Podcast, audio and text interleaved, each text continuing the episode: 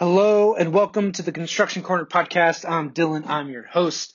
And on today's episode, we are talking about financial statements from the Deltek Clarity Report. There's going to be a ton of very technical terms in here, and we're going to do our best to define them for you so you understand all these financial metrics and what people talk about when they throw all these terms around. So without further ado, we're going to dive right into the Deltek Clarity financial statements report and tell you what is up in the industry. All right, so here we go. Looking across financial statements in the AE industry, many financial metrics are trending upward. This is great.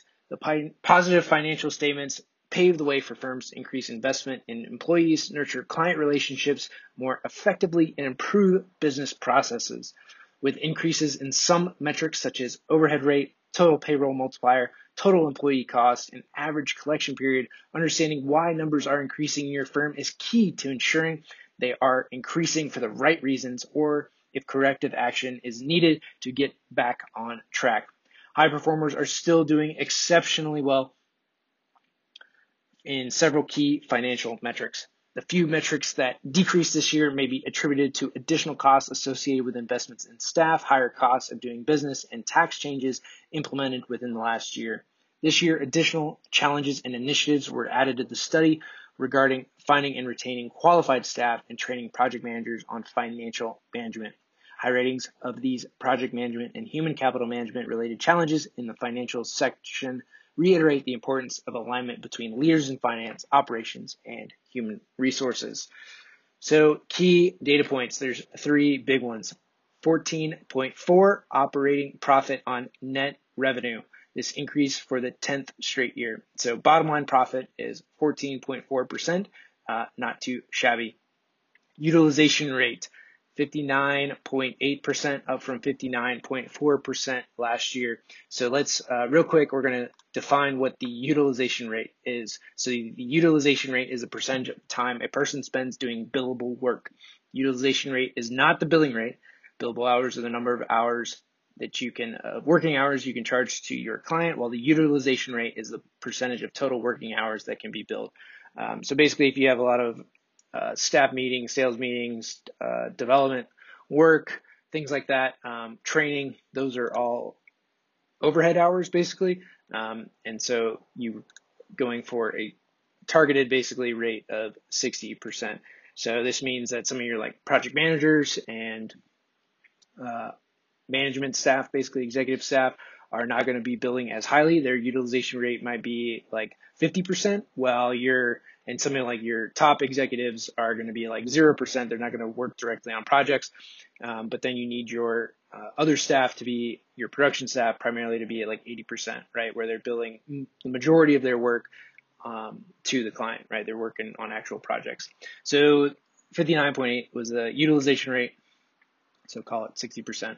The next one, net labor multiplier is 3.01 increase from last year's 2.9 six. So the net multiplier, net labor multiplier is the ratio of net operating revenue to direct, total direct labor. So net operating revenue over total direct labor. Um, so you think of direct labor as an investment. The net multiplier is a measure of your return on that investment. It tells you how many dollars of revenue you are generating for every, every dollar you spend on direct labor. Uh, so three to one, that's pretty good return on your money in. The next one, uh, firm's overhead rate rose for the third year in a row, increasing from 155% last year to 160% this year. So the overhead rate. So the overhead rate is uh, equals indirect costs over allocation measure.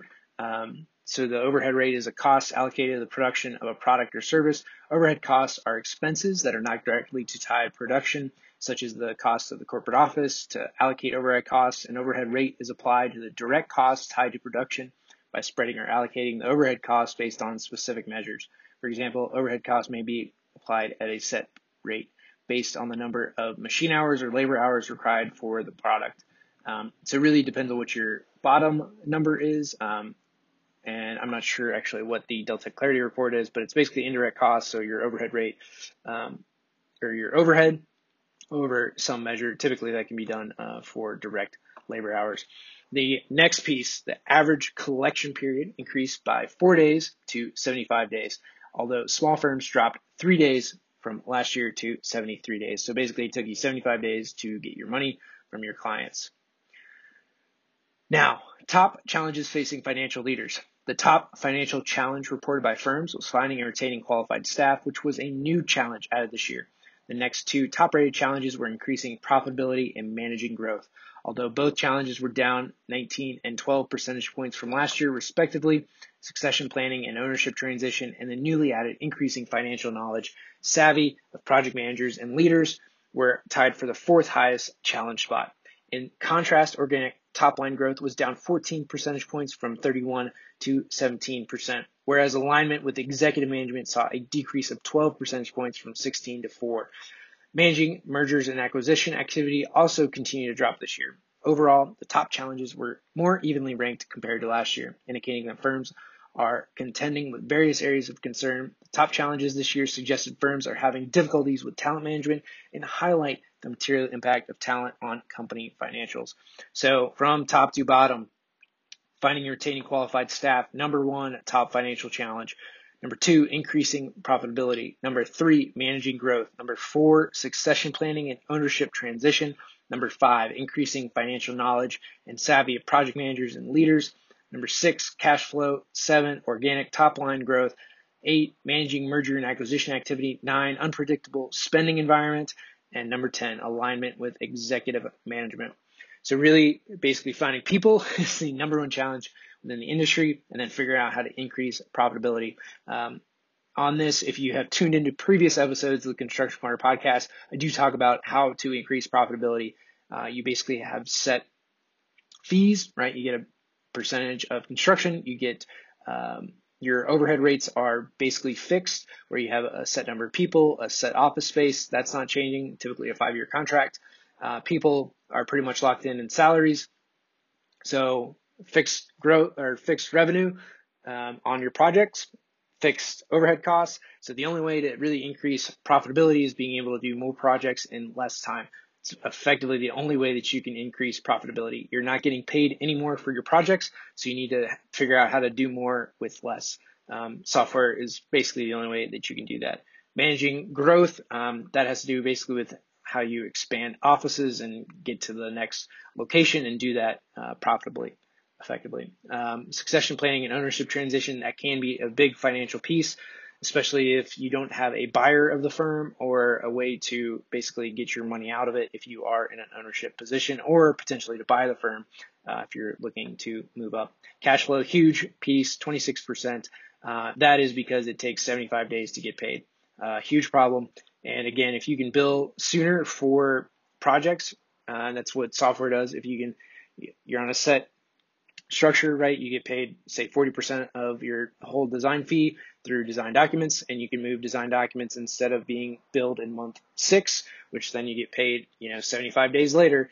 Um, you can move that to month one and then get paid basically in month three, which is still before you would have even billed for that same percent completion, um, basically with how you're doing it now. So you'd, you'd be net you know, five months ahead in your cash flow. Hugely important to firms and their solvency effectively. All right, moving on. Operating profit on net revenue is up 1.2% to 14.4%. Um, and we calculate operating profit on net revenue is dividing pre-tax, pre-distribution profit by net revenue, total revenue minus consultants and other direct expenses. At 14.4%, the average operating profit on net revenue increased 1.2% from last year's 13.2%. This continues a 10 year gradual climb from a low of 8.4% in 2009. Since firms must achieve at least 15% operating profit on net revenue to be a high performer, it is expected that high performers excel in this category. Once again, high performers have well exceeded the 15% threshold with an operating profit on net revenue of 22.9%, which is 8.5% higher than the overall average and almost triple that of other firms consistent with other financial metrics. High performers are substantially uh, as they continue to lead the way. Oh, their numbers are up substantially as they continue to lead the way in the A and E industry. So for 2018, uh, and these are the numbers out of the report. top quarter is 22%, median is 14.4%, and bottom quarter is 5.9%. And all those numbers are up across the board. Next, utilization rate, 60% or 59.8%, and that's calculated by dividing the total cost of labor charged to projects by the total cost, total labor cost of the firm. So total labor uh, billed to projects over the total labor cost of the firm. Although firms reported a slight decrease last year, utilization rates slightly increased. Hold on. Although firms reported a slight decrease last year, utilization rates increased slightly to 59.8% this year, a climb of 0.4%. Although small firms have the highest utilization rates across firm sizes, large firms had the biggest year-over-year increase of 1.3%. This slight bump in utilization rates coupled with net revenue increases could mean that firms are investing more in their employees, e.g. professional development, with the overall utilization rate hovering around 60%. Firms should continue to monitor fluctuations in employee turnover and onboarding time, as these can significantly impact utilization Firms with higher utilization tend to have lower employee turnover and higher net revenue per employee.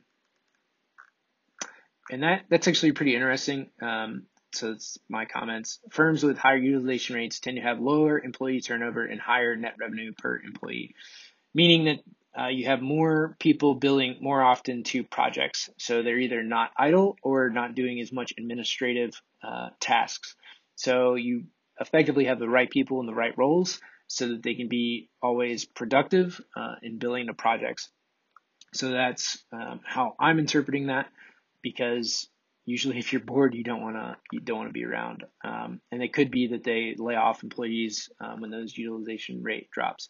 So there's there's a lot to read into that number, um, and it's not just as straightforward um, as they might seem. If you have employees that are constantly on projects and you know really grinding through, uh, they're going to suffer burnout and just go somewhere else. So there's there's a balance in that, um, and that number is not always just, just as uh, straightforward as you might think.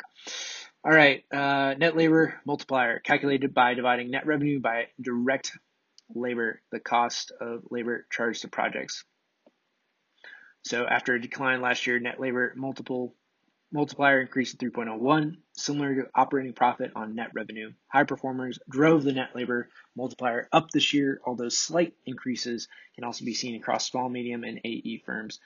High performers are once again outpacing what is required and managing labor costs exceptionally well. One of the criteria to be a high performer is a net labor multiple, multiplier of 3.0 or above, meaning that the average firm has surpassed the high performer threshold for this metric, which is a positive sign for the industry overall. And uh, so the top quarter, 3.39 net labor multiplier, and the bottom quarter, 2.61. Next, total payroll multiplier is 1.78, which is calculated by dividing net revenue total labor or utilization rate times net labor multiplier. So you take that 3 times um, the utilization rate of 60% basically, and you get 1.78. So this year, total payroll multiplier saw a slight increase to 1.78. The biggest change occurred across medium firms, whose multiplier increased 0.09 points from last year, although high performers are still consistently higher than other firm types. This year's increase could be attributed to higher gross wages, retirement fund contributions, and payroll taxes. So the top quarter on the payroll multiplier is 2, and the bottom quarter is 1.57. Overhead rate calculated by dividing total overhead before distributions by total direct labor expense. So this year's overhead rate continued to trend upward with 5% increase to an overall rate of 160%. High performers were on par with large firms this year, both with overhead rates of 160%. Large firms saw a 5% decrease in overhead rates, whereas high performers saw a 5% increase compared to last year. Or large firms saw a 5% decrease, high performers saw a 5% increase. Small firms reported the biggest jump this year with an 11% increase in their overhead rates. The overall increase may be due to firms making investments back into their business and into employees, e.g., wages, professional development, 401ks, healthcare, or it could be the result of inflated costs for office space or other general costs of doing business. It is important that firms understand the details of their overhead numbers and monitor changes frequently because then it can have significant downstream impact on firms' performance and the firm's ability to win projects. So the overhead rate, uh, top quarter is one point or 186%, median 160%, and bottom quarter 133%. Net revenue per employee. All right, this is 144,000 for the median firm. It's calculated by dividing net revenues by average total staff during the year, including principals. So the net revenue per employee increased by more than $11,000 this year, 11,269 to be exact. High performers had the highest revenue net revenue per employee this year with a $13,500 increase from last year. The overall increase is likely due to high turnover rates, which leads to firms delivering more projects from fewer employees. This aligns with the project management challenges of staff shortages and competing priorities. In addition, increasing overhead rates and increasing gross wages could be contributing factors. Firms with higher net revenue per employee had lower staff growth and overhead rates. Um, so the top quarter uh, firms, $168,872 per employee. The median, 144,000, and the bottom quarter, 120,144. And also note, like with these numbers, just because a firm has a higher um, net revenue per employee doesn't mean that all that goes to the bottom line. As you can see, you know, uh, the firm's only making 14%. So depending on your revenues, um, that could or could not be a lot of money left over. So, um, and granted, like out of this, your net revenue per employee also means like all your healthcare, all your expenses, the overhead rates, everything else needs to be taken out of this number. Um, so the more money a firm can make on each individual employee, the more things that they can do for a given employee.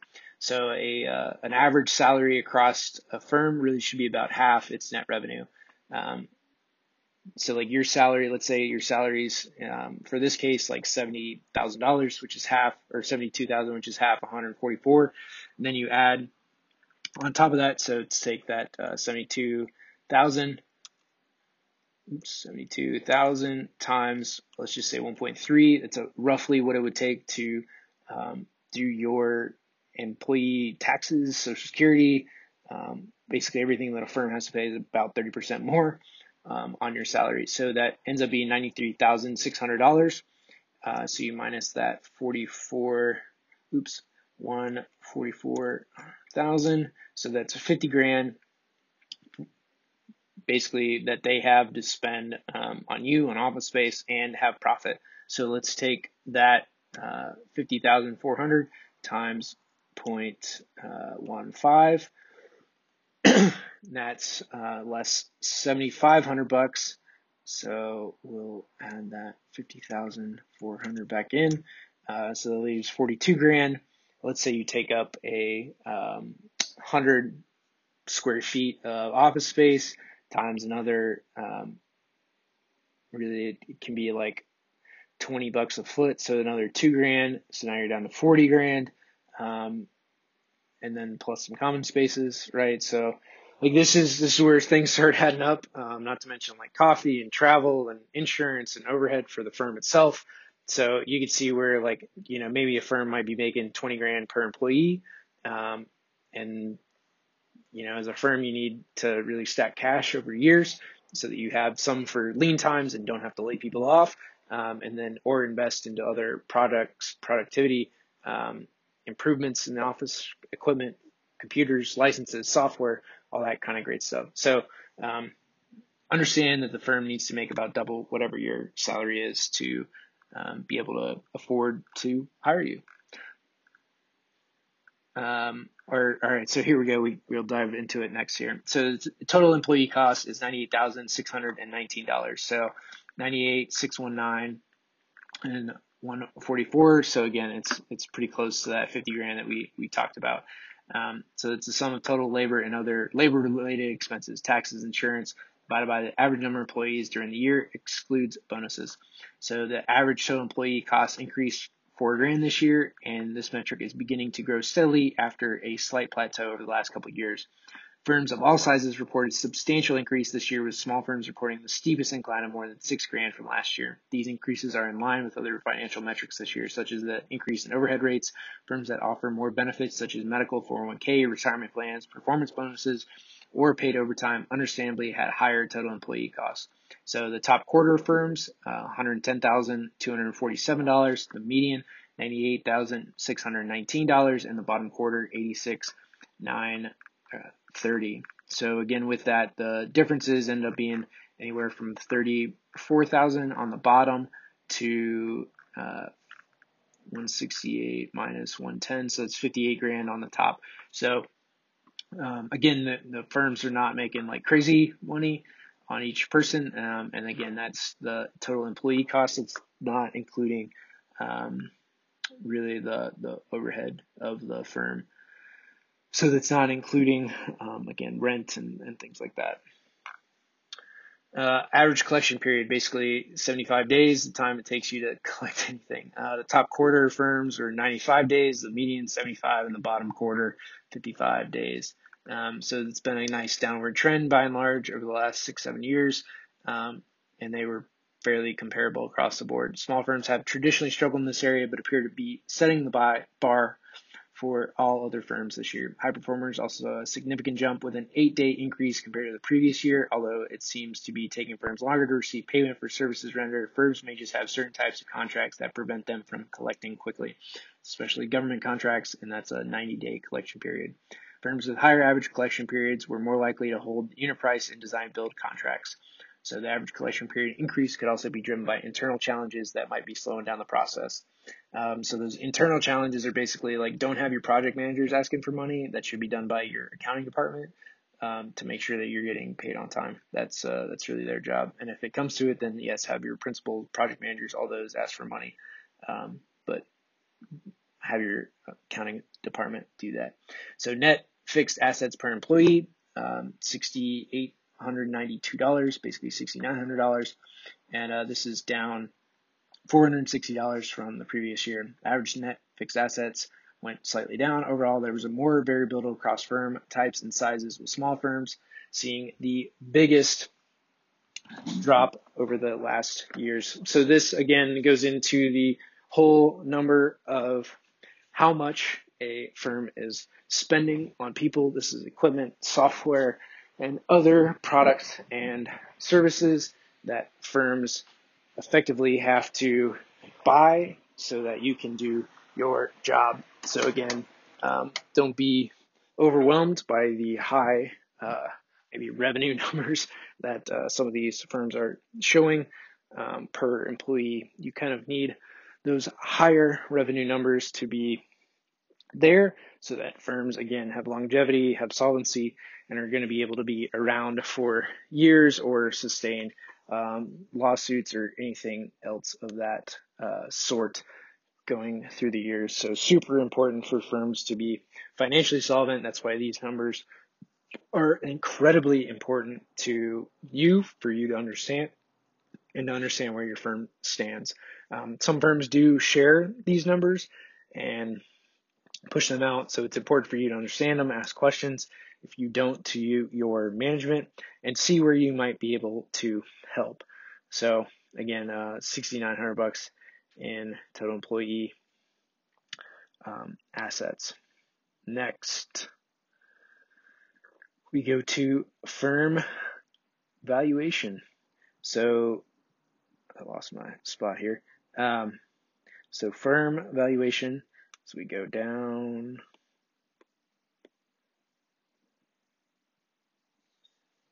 All right, average collection, net fixed assets. Firm valuation. More than half of all firms this year indicated that they completed a firm valuation. There were notable differences between firms of different sizes. Medium firms were far more likely to have completed a firm valuation than large or small firms, whereas last year, large firms were considerably more likely to complete a firm valuation. Of those firms that have not completed a firm valuation, Nearly half, 47.5%, plan on completing one in 2019, with 58.8 of medium firms planning a firm valuation. This shows a continued focus on the next generation of business. Firms that have completed a firm valuation are more likely to have a succession plan, which may include a merger or acquisition. Firms are becoming more sophisticated, increasingly aware they need to be planning for the long-term future of the company. So basically having a valuation is super important. Having all your financial house in order is super important, especially if you're going to sell uh, these need to be done. You need to understand where you're at. Um, your firm could be worth more or less uh, than you might anticipate. So totally important to have that. And it also helps uh, for any financing you might be doing.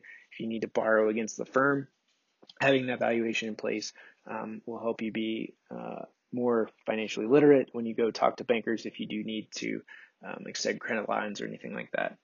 So next is the current ratio, which the current ratio is calculated by dividing current assets, that's cash and near cash assets, by current liabilities. Um, so anything due basically this year. So 2.6 is the current ratio of the average firm. The top quarter was 3.87 and the bottom quarter 1.84. Debt to equity ratio. So calculated by dividing total liabilities by stockholders equity.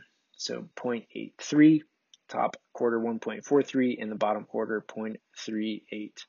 Um, so basically, you want that number pretty low if you're more of a cash and carry type of firm.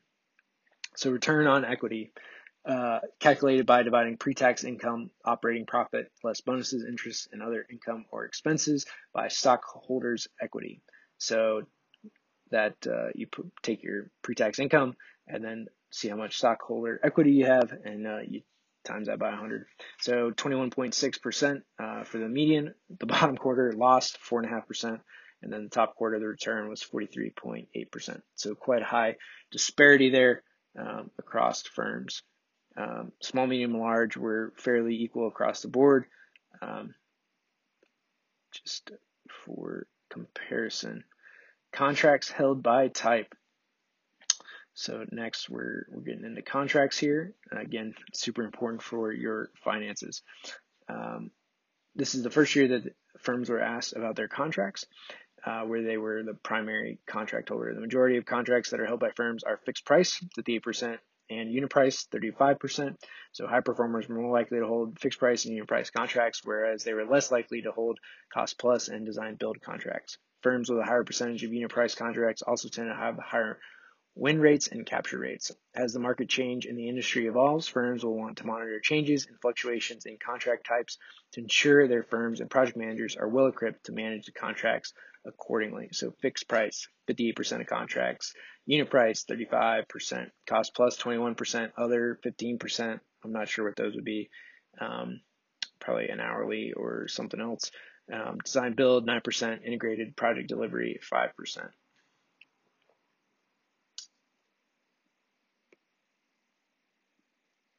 Next here. We're we're getting towards the the end of the report. Top initiatives to address financial challenges. So firms rank the top three initiatives to address their financial challenges. However, most of these top initiatives did not align with their top rated financial challenges this year. Business process improvement was ranked as the top initiative for the second year in a row, although the percentage of firms focusing on this initiative declined 20% this year. This year, participants were asked about a new initiative training project managers on financial management. This initiative rose to the second highest ranked initiative and was chosen by more than half of all firms as one of their top three initiatives. There appears to be a need for alignment between project management and accounting in firms and for project managers to have a clear understanding of project financials the visibility project managers need in order to deliver successful projects is often controlled by the financial side of the business. Finally, better forecasting was the third highest ranked initiative this year, 40%. With top challenges focusing on human capital management, more firms should be considered prioritizing investment in talent acquisition and retention or tie in strategic human capital management goals with their overall process improvement initiatives. So from top to bottom, business process improvement. Number one, training project managers on financial management. Number two, better forecasting. Number three, better managing growth. Number four, organizational changes, realignments. Number five, increase spending for talent acquisition or retention. Number six, completing or preparing for merger acquisition. Number seven, streamlining billing process. Eight, new financial system implementation. Nine, improved risk management plans and systems. Number 10, and other number 11. So that's, that's what we have for the financial metrics. And next we are, I mean, the, the big thing here too is that project managers are rarely trained in finance. There's um, really very little that uh, project managers um, get trained on, what they're judged by, and especially if their um, bonuses or anything else is tied to financial performance, um, they're basically not um, tied to any of that. So Firms, here's basically the clarity outlook. Firm financials are impacted by challenges in other areas of business, particularly project management and human capital management. Financial leaders identified finding and retaining qualified staff, increasing product profitability, and managing growth as their top challenges in the next three years. To effectively tackle these challenges, firms need to find ways to better align financial management, operations, and human capital management so that firm leaders can work together to tackle key initiatives and drive the business forward. Um, it's basically the big takeaway. Like, do do what you need to, and you know, understand the finances. These numbers are super important. Um, it might not seem like a lot to have these numbers, but it takes uh, quite a bit to generate them and create them. And then once you have them, you can do quite a bit with. So, bottom line, know your numbers. And uh, next week on the Construction Corner podcast, we will talk business development and how to improve that process through your firm. So, thank you for listening. And until next time.